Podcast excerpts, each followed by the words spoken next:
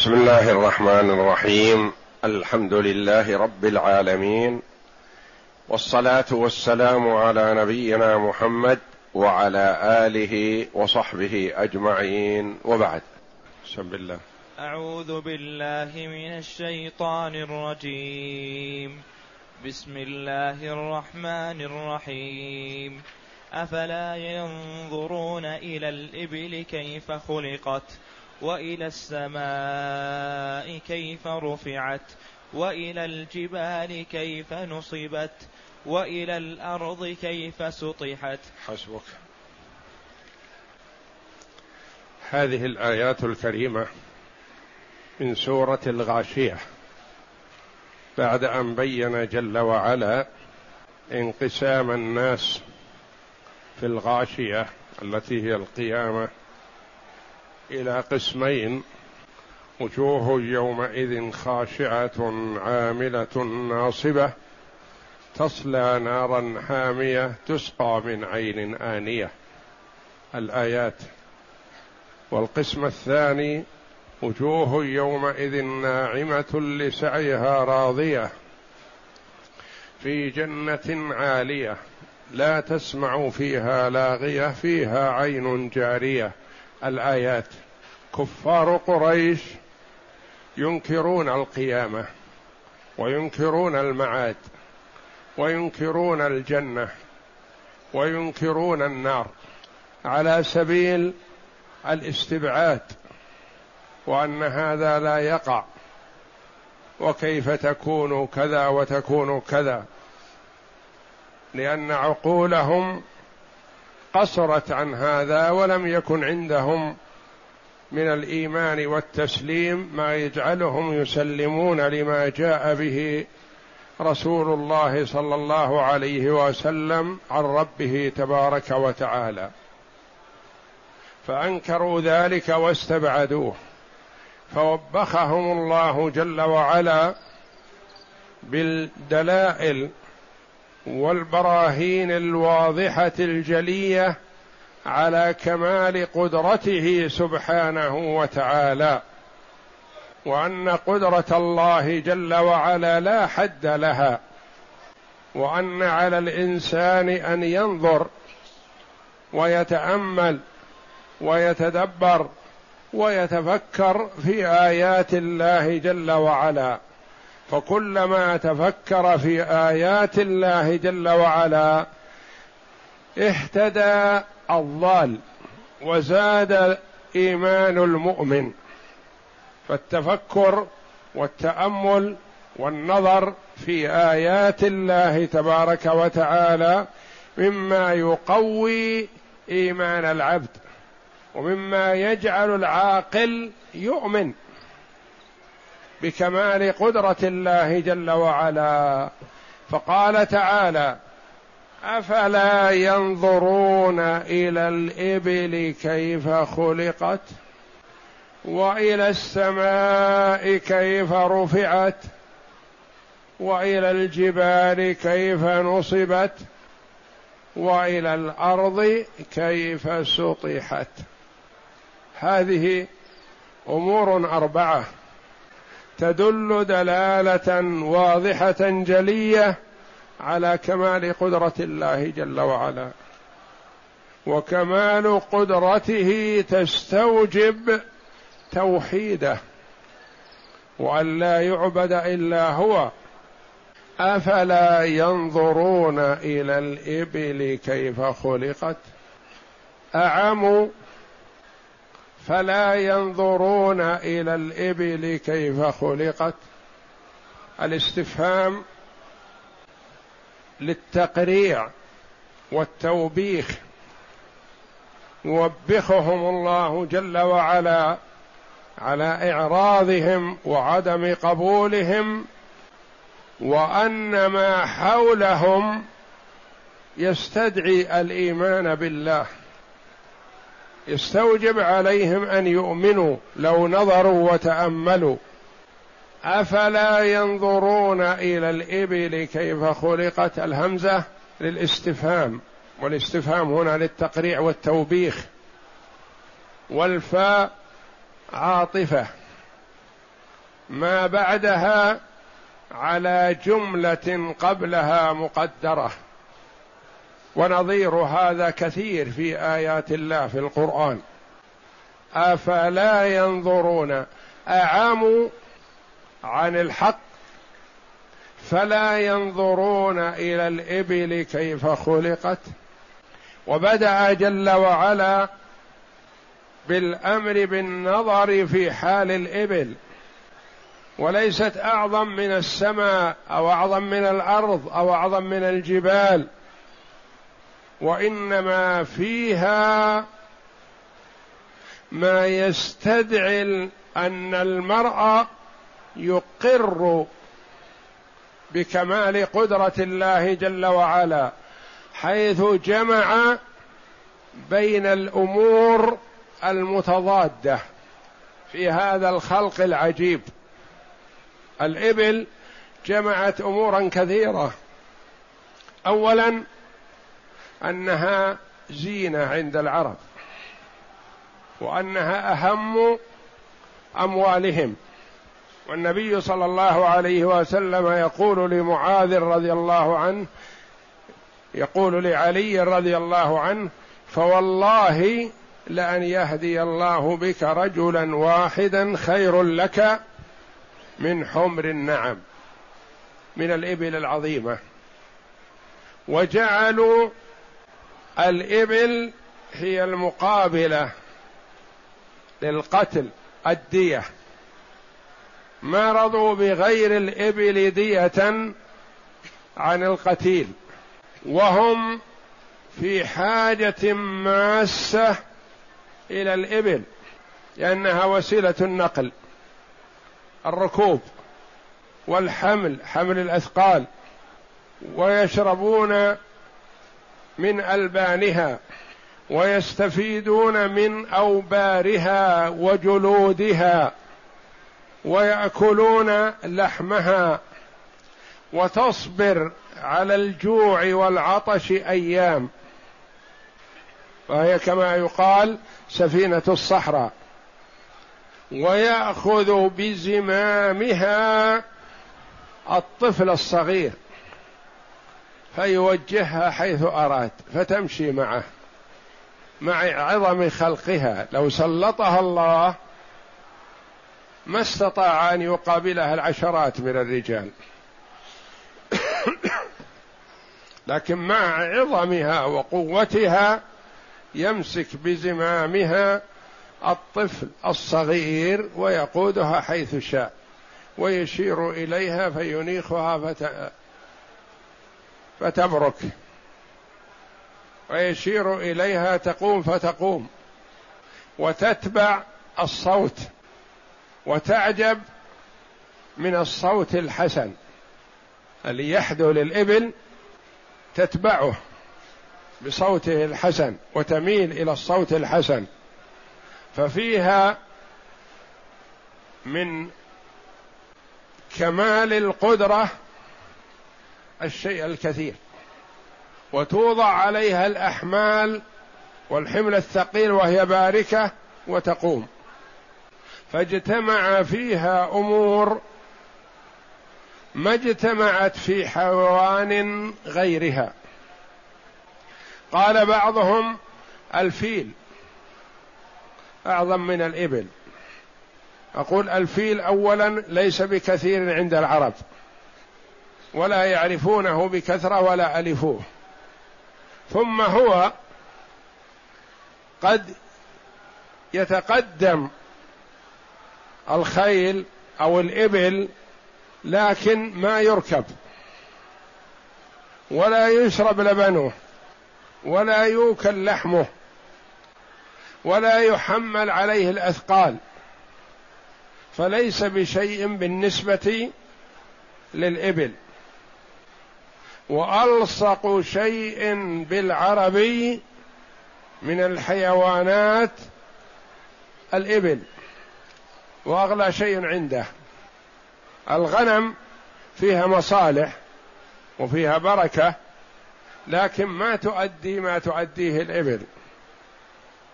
ما تحمل ولا تركب والبغال تركب. لكن ما تحمل الأثقال. ولا يؤكل لحمها ولا يشرب لبنها.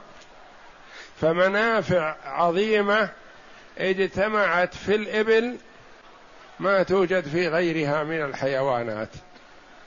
فلذا امتن الله جل وعلا بها على عباده واستدل بها على كمال قدرته مع القوة وكبر الجسم الطفل الصغير يوجهها حيث شاء. أفلا ينظرون إلى الإبل كيف خلقت؟ قد يقول قائل كيف بدأ بالإبل والسماء والأرض والجبال كلها أكبر وأعظم؟ نقول نعم. الإبل لأن ألصق شيء بالراكب. والإنسان إذا كان راكب يقال له انظر إلى مركوبك اولا. ما فيه من العجائب والغرائب. وكذلك أكلها تأكل ما تيسر لها من عشب ومن شجر كبيرة ومن شوك ومن ورق. حتى النوى تتغذى به بخلاف غيرها. وقال عنها النبي صلى الله عليه وسلم لما سئل عن ضالة الإبل ما لك ولها معها حذاؤها وسقاؤها. ترد الماء وترعى الشجر. ما تحتاج إلى شيء وتدافع عن نفسها. والذئب ما يقرب منها.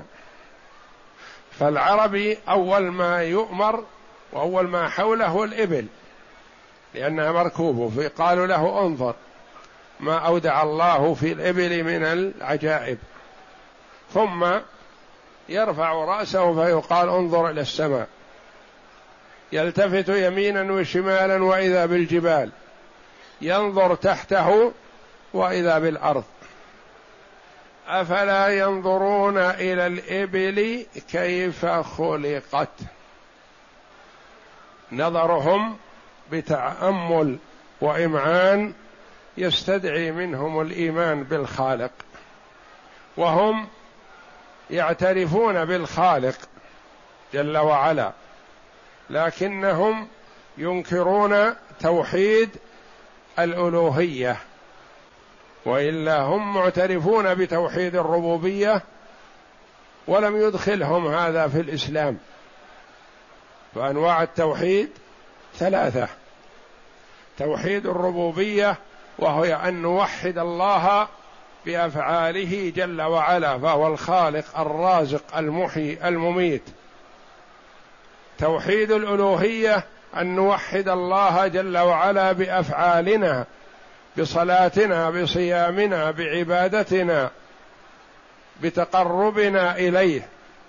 توحيد الأسماء والصفات أن نوحد الله جل وعلا بأسمائه الحسنى وصفاته العلا فهم معترفون بتوحيد الربوبية لكنهم ينكرون توحيد الألوهية وقاتلهم النبي صلى الله عليه وسلم على هذا.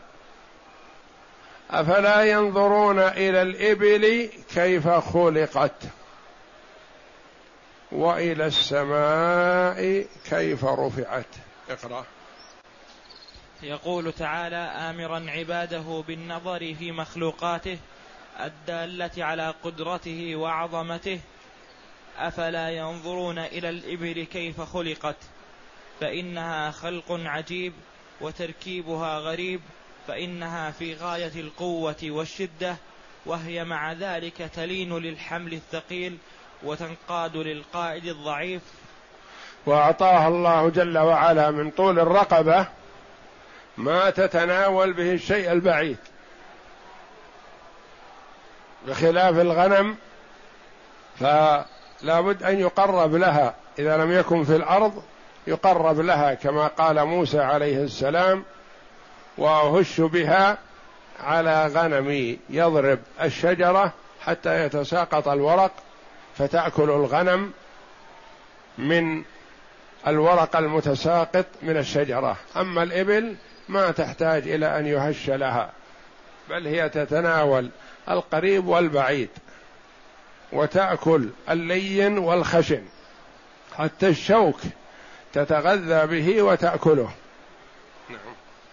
وتؤكل وينتفع بوبرها بوبرها ويشرب لبنها. ونبهوا بذلك لأن العرب غالب دوابهم كانت الإبل. وكان شريح القاضي يقول اخرجوا بنا حتى ننظر إلى الإبل كيف خلقت وإلى السماء كيف رفعت أي, كي أي كيف رفعها الله عز وجل عن الأرض. وهذا هذا الرفع العظيم. كما قال تعالى أفلا ينظرون إلى السماء فوقهم كيف بنيناها وزيناها وما لها من فروج. وإلى السماء كيف رفعت؟ رفعت السماء هذا الرفع الذي ما يستطيع البشر أن يصل إليه ولم يحجر الله جل وعلا عليهم بل جعل مداها بعيد. ورفعت بغير عمد ترونها كما قال جل وعلا بقدرة الله جل وعلا. بامساك الله جل وعلا لها وجعلها الله جل وعلا سقفا للمخلوقات سقفا لأهل الأرض. وإلى الأرض وإلى وإلى السماء كيف رفعت. كان رفعها عظيم وبعيد. ولم يكن رفعها قريب بحيث تضايق الناس عند البناء أو عند ارتفاع الأدوار أو نحو ذلك. نعم. وقوله تعالى وإلى الجبال كيف نصبت أي جعلت منصوبة فإنها ثابته وإلى الجبال كيف نصبت نصبها الله جل وعلا تمسك الأرض حتى لا تميد لأن الأرض غالبها تحتها الماء. ولا تستقر الأرض على الماء قد يحركها فتروج وتتحرك. فثبتها الله جل وعلا بالجبال وجعل الجبال أوتادا كما قال تعالى في سورة النبأ. الجبال أوتاد للأرض تثبتها مثل الأوتاد التي تثبت الخيمة حتى لا يلعب بها الهواء. وإلى الجبال كيف نصبت وجعلها الله جل وعلا منتصبة يعني واقفة. لم يفرشها في الأرض فتضايق الناس ولا يستطيعون الانتفاع بالأرض في نبات وبذر ونحو ذلك وإنما جعلها مثبتة للأرض مرتفعة. نعم وإلى الجبال. وإلى الجبال كيف نصبت أي جعلت منصوبة فإنها ثابتة, ثابتة راسية لئلا تميد الأرض بأهلها وجعل فيها ما جعل من المنافع والمعادن. فيها المنافع العظيمة في الجبال فيها الذهب وفيها الفضة وفيها النحاس فيها جميع المواد الخام التي يحتاج الناس إليها.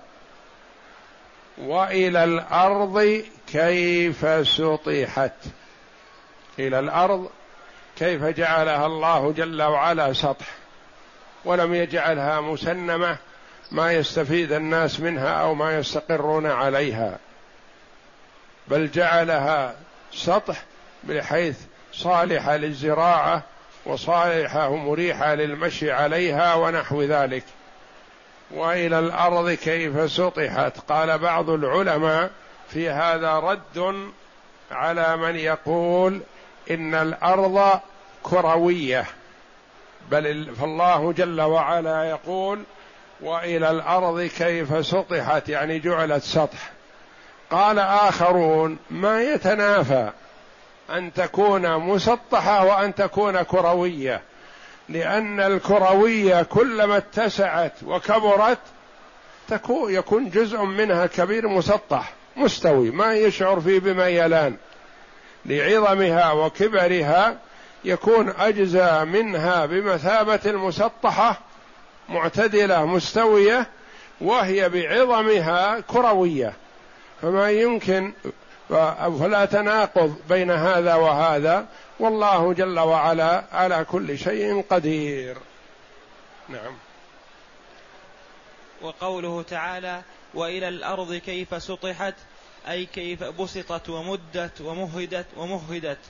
فنبه البدوي على الاستدلال بما يشاهده من بعيره الذي هو راكب عليه والسماء التي فوق رأسه والجبل الذي تجاه تجاه الأرض تجاهه والأرض التي تحته على قدرة خالق ذلك وصانعه وأنه الرب العظيم الخالق المالك المتصرف. وأنه لا إله وأنه, وأنه الإله الذي لا يستحق العبادة سواه.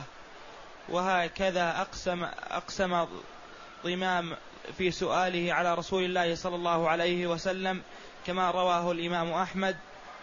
عن أنس قال كنا نهينا أن نسأل رسول الله صلى الله عليه وسلم عن شيء فكان يعجبنا أن يجيء الرجل من أهل البادية. يقول أنس رضي الله عنه كان الصحابة رضي الله عنهم يهابون النبي صلى الله عليه وسلم أن يسألوه فيستحيوا من كثرة السؤال ويخشوا أن يكون بسؤالهم هذا إغضاض للنبي صلى الله عليه وسلم أو يسألوا عن شيء ما ينبغي أن يسأل عنه. فكانوا يفرحون إذا جاء الأعرابي لأن الأعرابي ما يتقيد. بما يلزم الصحابي رضي الله عنه ان الصحابة رضي الله عنهم عندهم من المهابة والمحبة والالتزام والأدب بين يدي النبي صلى الله عليه وسلم ما ليس عند غيرهم. فإذا جاء الأعرابي تجده ينادي يا محمد. الصحابي رضي الله عنه يستحون وما يقولون يا محمد. وهكذا والبدوي يسأل عما يشكل عليه. فكان الصحابة رضي الله عنهم يفرحون إذا جاء الأعرابي يسأل النبي صلى الله عليه وسلم ليسمعوا ويستفيدوا. نعم. فكان يعجبنا أن يجيء الرجل من أهل البادية العاقل فيسأله العاقل لأنه إذا كان من أهل البادية العاقل يسأل أسئلة تنفع بخلاف الجاهل. نعم. فيسأله ونحن نسمع فجاء رجل من أهل البادية فقال يا محمد إنه أتانا رسولك فزعم لنا أنك تزعم. النبي صلى الله عليه وسلم أرسل الرسل يدعون إلى الله ويبلغون البادية والحاضرة. أرسل الرسل يدعون إلى الله ويبلغون عنه عليه الصلاة والسلام. وهذا الرجل البادي يقول أتانا رسولك. نعم. أتانا رسولك فزعم لنا أنك تزعم أن الله أرسلك. قال صدق. قال فمن خلق السماء؟ قال الله. قال فمن خلق الأرض؟ قال الله. قال فمن نصب هذه الجبال وجعل فيها ما جعل؟ قال الله. قال فبالذي خلق السماء والأرض ونصب هذه الجبال الله أرسلك؟ قال نعم. يستحلف النبي يقول أسألك بالذي خلق السماء والأرض والجبال هل الله أرسلك حقيقة؟ قال نعم عليه الصلاة والسلام نعم. قال وزعم وكان يتحمل عليه الصلاة والسلام الأسئلة من الجافي والبادي ويجيبه على قدر سؤاله عليه الصلاة والسلام. نعم. قال وزعم رسولك أن علينا خمس صلوات في يومنا وليلتنا. قال صدق. قال فبالذي أرسلك؟ الله أمرك بهذا؟ قال نعم. قال وزعم رسولك أن علينا زكاة في أموالنا. قال صدق. قال فبالذي أرسلك؟ الله أمرك بهذا؟ قال نعم. قال وزعم رسولك أن علينا حج البيت من استطاع إليه سبيلا. قال صدق. قال ثم ولى فقال والذي بعثك بالحق لا أزيد عليهن شيئا ولا أنقص منهن, منهن يعني شيئا. يعني سآتي بما أمرنا به رسولك وصدقته أنت. وبالذي بعثك بالحق الذي هو الله جل وعلا فهو حلف بالله بعدما انصرف يحلف أنه لا يزيد ولا ينقص. يعني يأتي بما أوجب الله جل وعلا عليه. فماذا قال عنه النبي صلى الله عليه وسلم؟ نعم. قال والذي بعثك بالحق لا أزيد عليهن شيئا ولا أنقص منهن شيئا. فقال النبي صلى الله عليه وسلم إن صدق لا يدخلن الجنة إن صدق سيدخل الجنة. يعني إذا أتى بما أوجب الله عليه وإن لم يأت بشيء من السنن والنوافل فإنه يدخل الجنة. على أن لا ينقص من هذا شيء. لا ينقص ولا يلزمه أن يزيد. لأن الزيادة مستحبة للإنسان ليكمل الله جل وعلا بها الفرائض يوم القيامة. فالمرء عليه الصلوات الخمس قد يكون نقص منها شيء. فمن أين يكمل؟ من النوافل. نقص من زكاة ماله يكمل له من صدقة التطوع. نقص من الزكاة يكمل له من صدقة التطوع الزائدة. نقص مما افترض الله عليه في الحج في صيام رمضان يكمل له من النوافل. فإن لم يكن عنده نقص فإن النوافل زيادة في حسناته. وقال الحافظ أبو يعلى عن ابن عمر قال كان رسول الله صلى الله عليه وسلم كثيرا ما كان يحدث عن امرأة في الجاهلية على رأس جبل معها ابن صغير لها ترعى غنما. فقال لها ابنها يا أمة من خلقك من خلقك؟ قالت الله. قال الولد يسأل أمه من خلقك؟ ومن خلق كذا؟ ومن خلق كذا؟ فتخبره الأم بأن الله جل وعلا هو خالقه وخالق كل شيء وهذا فيه دلالة على أن الله جل وعلا خالق كل شيء وهو الخالق وحده لا خالق سواه. والحديث هذا أورده الإمام ابن كثير رحمه الله وراويه ضعيف ما يعتمد عليه. والله أعلم وصلى الله وسلم وبارك على عبده ورسول نبينا محمد وعلى آله وصحبه أجمعين.